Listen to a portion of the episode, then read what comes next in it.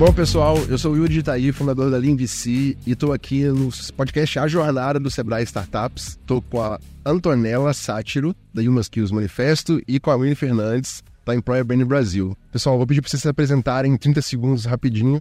Começa pela Antonella. Olá, eu sou Antonella Sátiro, mais conhecida como Tonton. É, eu sou CEO e founder do Human Skills Manifesto. E o pitch do Human Skills que eu quero compartilhar com vocês é o seguinte: e se você pudesse ter todo o conhecimento profissional que você tem hoje quando você começou a sua carreira? Essa é a pergunta que a gente sempre faz, porque nós te contamos todos os segredos por trás dos ambientes profissionais, aquele segredo que os profissionais, líderes, executivos chegaram lá e não contam para ninguém. A gente traz tudo isso em formato de mentoria, treinamento e capacitações. Legal, Winnie Fernandes. Olá, olá! Prazer estar aqui hoje. Obrigada pelo convite. Feliz em dividir né, esse momento aqui com vocês. Sou Winnie Fernandes, um nome um pouco diferente. Sou cofundadora do Employer Branding Brasil e agora parte da Make Love Agency, uma agência 100% focada em marca empregadora. E uma coisa que eu sempre pergunto né, para as pessoas é por que alguém deveria comprar teu produto ou serviço? Quase 100% das pessoas têm essa resposta, né? Como você mesmo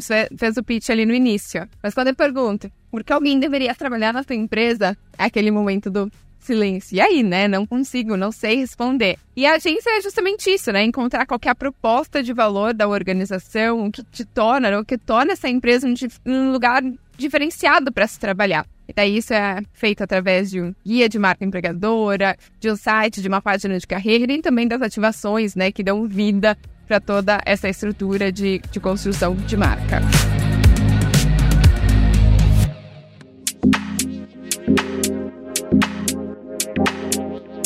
Gente costuma dizer que toda empresa tem a cara do dono. Vocês acham que os founders de startups têm consciência do perfil deles como gestor de pessoas e se eles dão conta de entender a complexidade que é gerir pessoas na empresa deles? Eu diria que não, porque a, a, gente entra numa questão muito complexa, né? Quando a gente fala de entender quais são as nossas habilidades, quais são os nossos pontos fortes, nossos pontos de melhoria, a gente fala sobre autoconhecimento, né? E eu costumo dizer que a gente não aprende isso na escola, a gente não aprende isso na universidade, né? A gente começa a investir no autoconhecimento depois de adulto. E tem muita gente que às vezes nem investe. Então, ter toda essa consciência daquilo que eu sou muito bom, quais são meus dons, meus talentos únicos, não é qualquer um que sabe, né? A gente precisa desenvolver e investir tempo nisso. Fazer curso, fazer treinamento, é não só é, os mais formais, mas também informais, investir em terapias holísticas, né? E psicologia porque é aí que a gente se conhece de verdade, né? Eu falo muito que, como profissional, a gente precisa entender o que, que eu gosto, o que, que eu não gosto, o que, que eu tolero, o que, que eu não tolero, né? Isso está muito ligado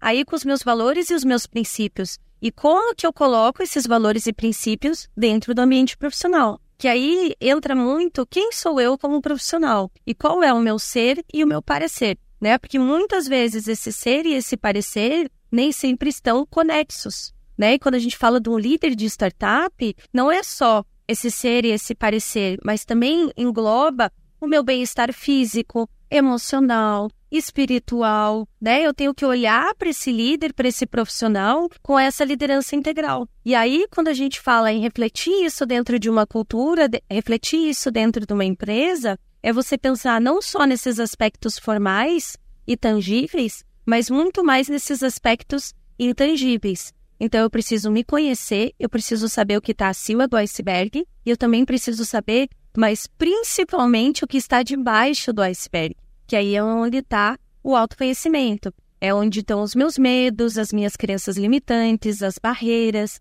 que eu enfrento todos os dias, né? Então, resumindo isso, tudo que eu acabei de trazer, se a gente puder trazer em uma ferramenta, eu diria que é a janela de Johari, né? Aquilo que eu sei sobre mim, aquilo que eu não sei sobre mim, aquilo que eu não sei os outros sabem e aquilo que eu nem eu sei sobre mim, né? Então, trazendo um exemplo prático para quem está aqui nos ouvindo, nos assistindo, trabalhe na sua janela de Johari. Ela vai levar vocês além. Boa. Bom, se eu pudesse complementar, eu diria que as, as pessoas fundadoras, né, de startups, elas não sabem o superpoder que elas têm, né? O quanto essa autenticidade, esse diferencial mesmo dos, das pessoas fundadoras pode ajudar muito na cultura da organização. Então, muitas das vezes, né, as, as empresas, fundadores, fundadoras querem copiar é, ações que outras empresas estão fazendo porque é super legal. mas as pessoas estão na tua organização porque elas compraram a tua ideia, né? Compraram que o negócio pode ser a longo prazo, mas também você, né? Você como pessoa, você como pessoa liderança, ela se inspira em você, você nem sabe disso, infelizmente. Então, o que, que você gosta de fazer? Quais são os seus hobbies? É, o que, que em outras empresas que você trabalhou que foi um grande diferencial que você pode trazer e se inspirar? E eu lembro, né, que quando eu trabalhei numa, numa fintech, o fundador, ele, ele era muito assim, ele gostava de, de, corrida, triatlon, Ironman, todas essas coisas. E aí ele começou a implementar isso dentro da empresa. Era algo tão distante e de alguma maneira ele foi trazendo as pessoas colaboradoras para próxima a ele. Todo mundo quer estar próximo, né, da, das, das lideranças e não sabe necessariamente como.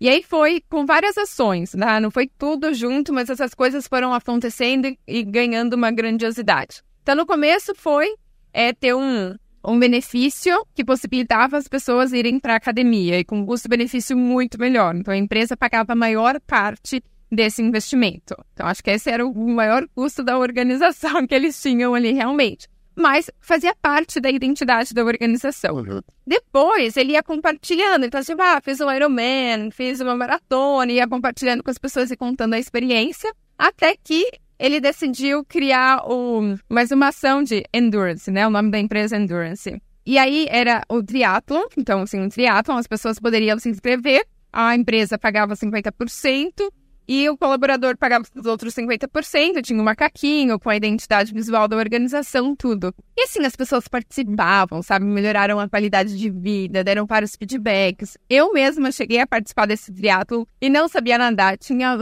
desespero de água, nunca tinha entrado no mar, sabe, onde não dava pé praticamente. Foi um grande desafio para mim, mas eu olhei lá e falei assim, ah, ok, corrida eu consigo fazer, posso sobreviver. Você vai quitar minha alma parte, eu consigo. Bike, a mesma coisa. Nadar, olhei lá, tipo, 750 metros, tá, 750 metros é tranquilo, né, dá pra ir. Mas eu não imaginava quanto era 750 metros, tipo, no, no mar mesmo. Aí fui, completei a prova, num tempo horrível, né, mas, mas concluí. E o sentimento que eu saí dali foi: eu consigo fazer isso, eu consigo fazer qualquer outra coisa na minha vida, sabe? Porque foram dois meses e meio. E a gente ia treinar juntas na, na, parte da manhã, na hora do almoço, no final do dia. Então tinha aquela.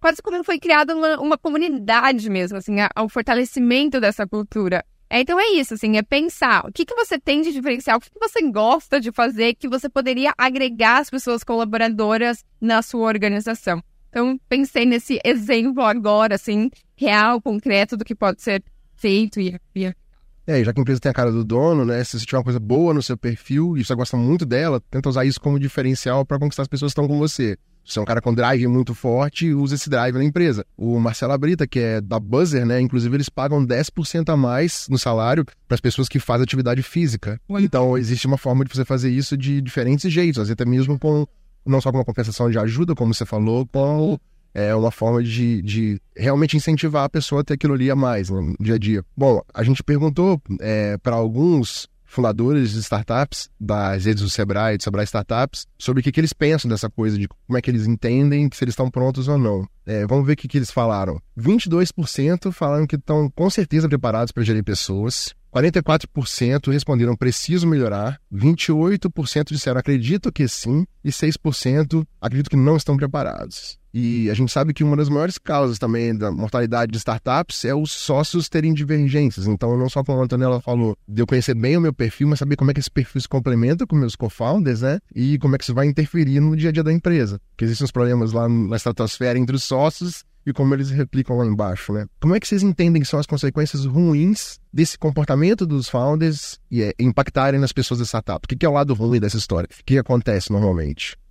Em startup, eu acho que as pessoas colaboradoras elas são as mais impactadas. Então, quando a alta liderança ela não está conectada, ela não tem a mesma visão, você não consegue aprovações, você não consegue evoluir, fica quase como brigas de ego e você fica lá, né? Tipo, tenho que, que fazer, tenho que executar, mas você não consegue aprovação. Se você consegue evoluir, entregar resultado numa frente, você é cobrado de um outro lado, o que causa e gera uma ansiedade também nas pessoas colaboradoras. Então eu vejo esse, esse movimento acontecendo, é quase como uma ativação da ansiedade interna, porque tem o desejo de evoluir, de fazer as coisas acontecerem, mas essa liderança ela não está conectada. isso impacta é, tanto né, na, nas pessoas colaboradoras, mas até, ok, tenho vagas, quero contratar pessoas, qual que é o perfil? Essa galera não está alinhada, sabe, com o perfil que você tem que trazer. A cultura vai divergindo, o tipo de talentos que uma liderança quer atrair, a outra pensa totalmente diferente. Enquanto para uma diversidade é super importante e relevante, outra está falando, não, bora trazer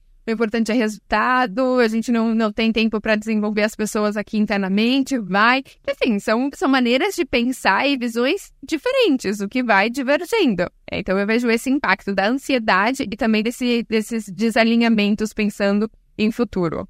Perfeito. Feitos os valores e os princípios, né? Sim. Bom, eu tive, eu trabalhei muitos anos em multinacional, né? E também tive alguns negócios paralelos, então eu digo que foi o meu playground antes de eu me dedicar 100% né, para o meu negócio. E tive algumas experiências com sócios boas, outras nem tanto. A gente vai aprendendo muito, né? E aí entra muito dos segredos que ninguém te conta, né? Porque aí os segredos behind the scenes geralmente não são compartilhados, até porque a gente mantém uma reputação, tem respeito pelas pessoas, né? Então a gente não sai, as pessoas geralmente não saem compartilhando. Mas quando eu estava montando aqui Human Skills Manifesto, e aí é essa pérola que eu quero compartilhar aqui com vocês, eu me fiz muito essa pergunta: quem eu quero como co-founder? Né? Quais habilidades, talentos, dons únicos que eu quero que a pessoa que está lado a lado comigo tenha? Né? Eu quero que essa pessoa acredite nas mesmas coisas que eu acredito e que tenha habilidades complementares às minhas. Porque se tem as mesmas habilidades, não funciona, né? Tem que ser pessoas complementares. Então eu fui buscar teste de perfil comportamental e fui buscar várias é, pesquisas, como escolher essa pessoa. E aí eu comecei a fazer várias entrevistas com pessoas que eu admirava e que tinham negócios de sucesso. E aí esse ano eu participei do Agile Trends e lá eu conheci uma startup, que é a LabCity, é uma startup que é, provê tecnologia com humanidade, com humanização. Eu falei, bingo, o Human Skills tem mais ou menos esses valores e eu vi os três founders maravilhosos, se dando super bem, conversando e tal. Eu falei, vou entrevistar os três.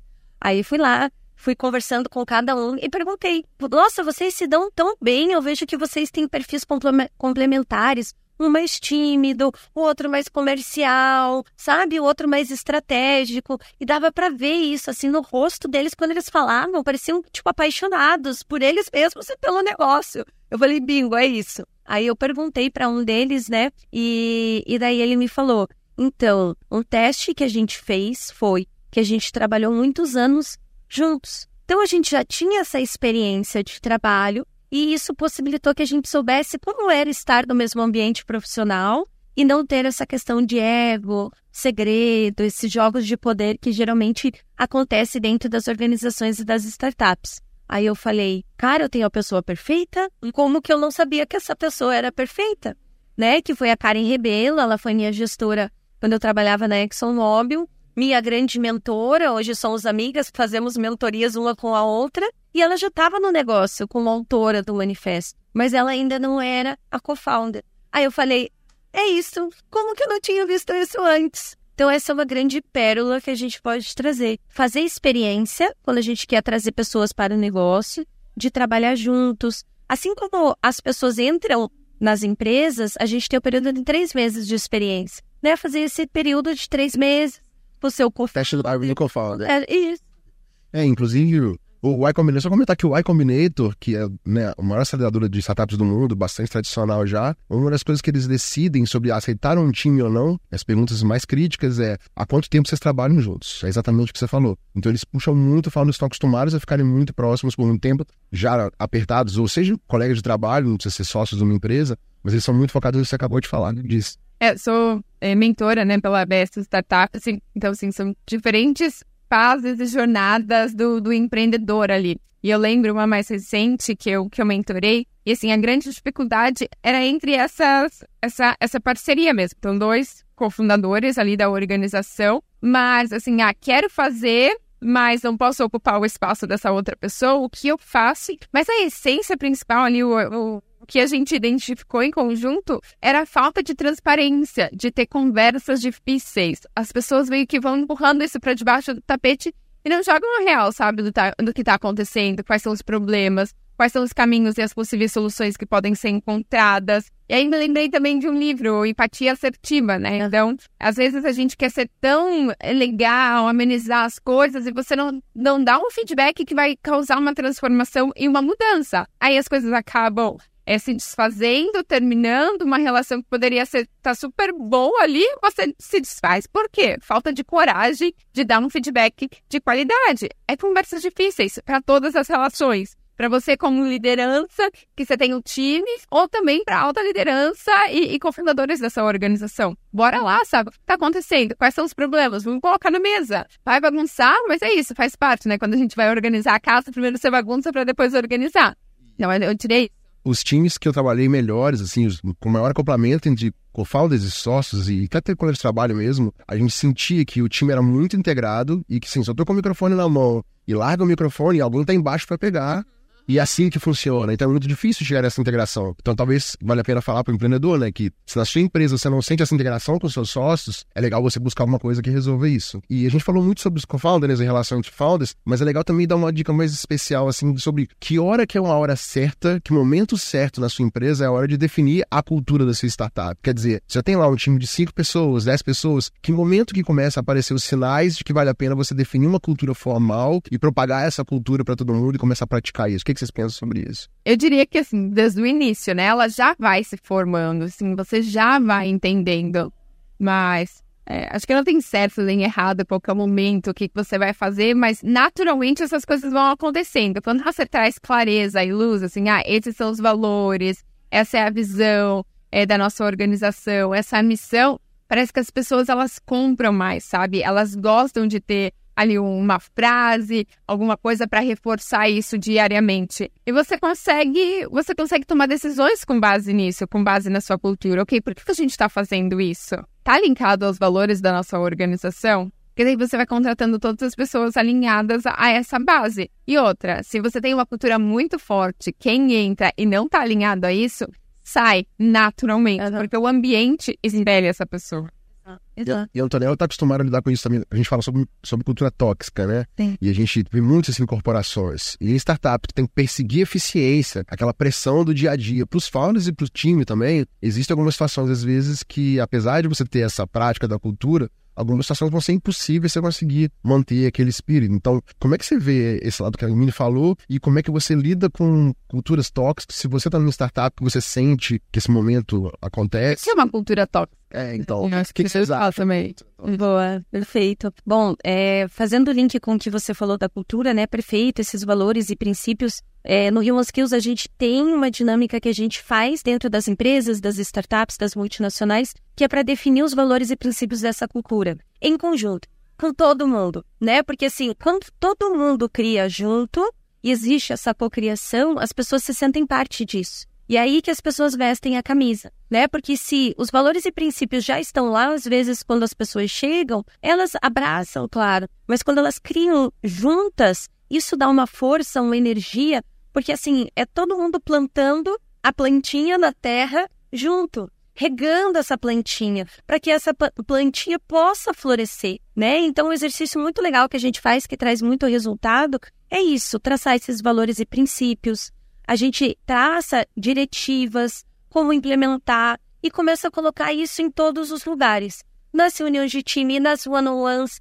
e aí existem técnicas e processos para isso, né? Porque uma coisa que a gente fala nas habilidades humanas é que às vezes não existem os processos. E aí é isso que falta, porque fica no intangível. Quando a gente traz para o tangível, para cima da mesa, e a gente mostra isso para todo mundo e reconhece as pessoas por estarem disseminando, fomentando e regando a plantinha da cultura, aí que a cultura realmente floresce e cria esses ambientes psicologicamente seguros. Né, você falou de, de envolver todas as pessoas. Acho que nesse processo de cultura talvez faça sentido mas em alguns momentos, não é todo mundo da tua organização que continua fazendo sentido para a tua organização pensando a longo prazo. Ah, principalmente para startups que passam no começo. No começo aí sim, é. cinco pessoas, né? Porque quando eu penso em startups, ela passa por vários momentos e fases de crescimento. Então, a galera que estava lá atrás, ou ela conseguiu crescer na mesma velocidade da empresa, ou tipo aquele ambiente já não vai mais fazer sentido porque ela perdeu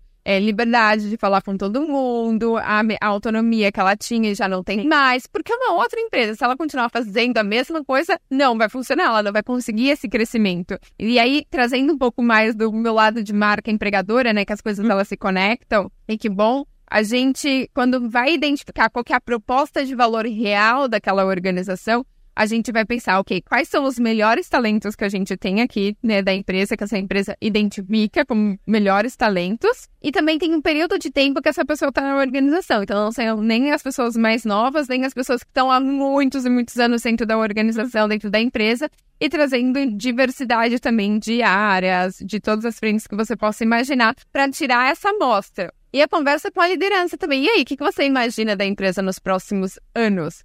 E esse é o momento mais difícil, assim, que a gente leva-se mais tempo para concluir o processo. Porque aí você traz uma amostra do que tem ali, do que as pessoas falaram. Às vezes, essa liderança não consegue identificar o que as pessoas enxergam como valor. Fala assim, não, mas isso não, não, não faz sentido. O que eu vejo de valor é esse. Então, daí, ok, tem uma divergência aqui. As uhum. pessoas que a gente tem não estão conectadas a isso que você imagina. Então, os, a, essa, esses valores, eles precisam ser reais, as pessoas precisam perceber eles e claro, pode ter um que é mais aspiracional, do que você deseja alcançar e o que vai acontecer na empresa. Mas é empresa é empresa, né? Tem, tem que dar lucro, ela tem que se sustentar e é uma visão também um pouco a longo prazo. E aí, naturalmente, quando você tem isso concreto, ok, algumas pessoas não vão se identificar com aquilo, vão sair naturalmente da tua empresa, então seja pela aventura ou seja por, ok, é assim que nós somos, entendemos que somos essa empresa, e aí você atrai também as pessoas que estão conectadas com aquilo. Fez sentido? Acho que eu trouxe, comecei a trazer um olhar mais que. Não, não necessariamente a gente precisa falar com todas as pessoas. É quem que realmente faz sentido? Quem são esses top talentos? Perfeito. E às vezes pode ser por departamento também, né? A gente, por exemplo, aplicou e está aplicando esse código na Simpla, que eles têm um time de CX, os, os Simplers, que são maravilhosos. E aí é muito legal, porque a gente começou a trabalhar esses valores e esses princípios na prática para o time de CX. Então, dentro a, a, startup ou a empresa, ela pode ter uma cultura, mas pode ser que os times também tenham culturas diferentes. Que aí entra muito no que você falou, até no estágio que a empresa está. Então a gente pode pensar na cultura de por diversas perspectivas, né? Olhando para o cubo por diversos lados, né? E trazendo essa cultura. E aí várias pequenas culturas podem moldar a cultura maior também. Então, cada, cada startup tem uma realidade diferente. E é isso que é a beleza das startups né? A gente se apaixona, eu me apaixono pelos negócios, pelas startups, quando as pessoas começam a me contar, porque geralmente as pessoas contam com aquele brilho no olhar, com aquele tesão, né? De tipo assim, porra, que massa, olha como é que a gente é. E é isso que faz é, esse employer branding ser tão interessante e tão apaixonante, que é a alma do negócio. Porque o negócio também tem alma. E às vezes a gente esquece disso. Bom, a gente sabe que assim como a gente tem playbook para máquina de vendas, playbook para growth, não tem um playbook para pessoas muito claro. É muito difícil você pegar um playbook exato, um livro, você lê que é a, grande referência para fazer isso. A gente falou sobre Employer Branding, cultura, é, relação entre co-founders, olhar para si mesmo, janela de Johari, que é uma ótima referência, mas a gente não tem um playbook muito claro. Então, para finalizar, o que, vocês deixariam de recado para um founder de startup que está agora pensando sobre cultura e falar, eu preciso resolver esse problema? O que, que é a coisa mais importante que ele tem que fazer agora? Bom, tenho duas dicas, né? A primeira delas é, pensando nisso que você falou, né? A gente, eu sempre falo que eu sou uma pessoa muito filosófica, né? Então eu sempre me pergunto, por que estou aqui? Qual é o meu propósito? O que, que eu vim fazer nessa terra? Né? A gente, porque eu digo que o propósito a gente não, não encontra, a gente constrói, né? E construindo esse propósito e, e sempre trazendo essas perguntas, uma das coisas que a gente trouxe muito no Human Skills foi o letramento e humanização. Então a gente desenvolveu um letramento em humanização com conceitos básicos do que, que é respeito dentro de uma organização, trazendo é, conceitos sobre agenda SG, o que, que é liderança humanizada, o que, que é liderança tóxica, o que, que são essas, essa cultura e esses ambientes. Então deixo como, como dica, né? E também aproveito para fazer um spoiler que vou lançar meu livro em novembro que se chama Líderes que Curam. Lidere como líder do futuro hoje, que a gente fala dessa liderança curadora, né? O líder, ele tem muito esse papel de cuidar das pessoas, principalmente nesse mundo pós-pandemia que a gente vive, né?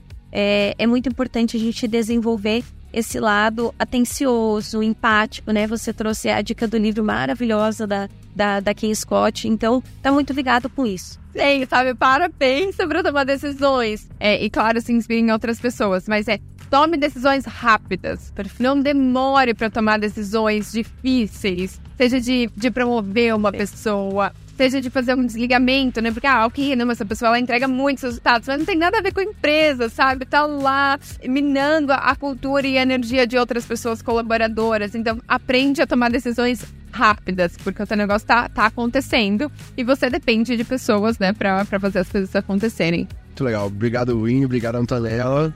Essa aqui é Claro.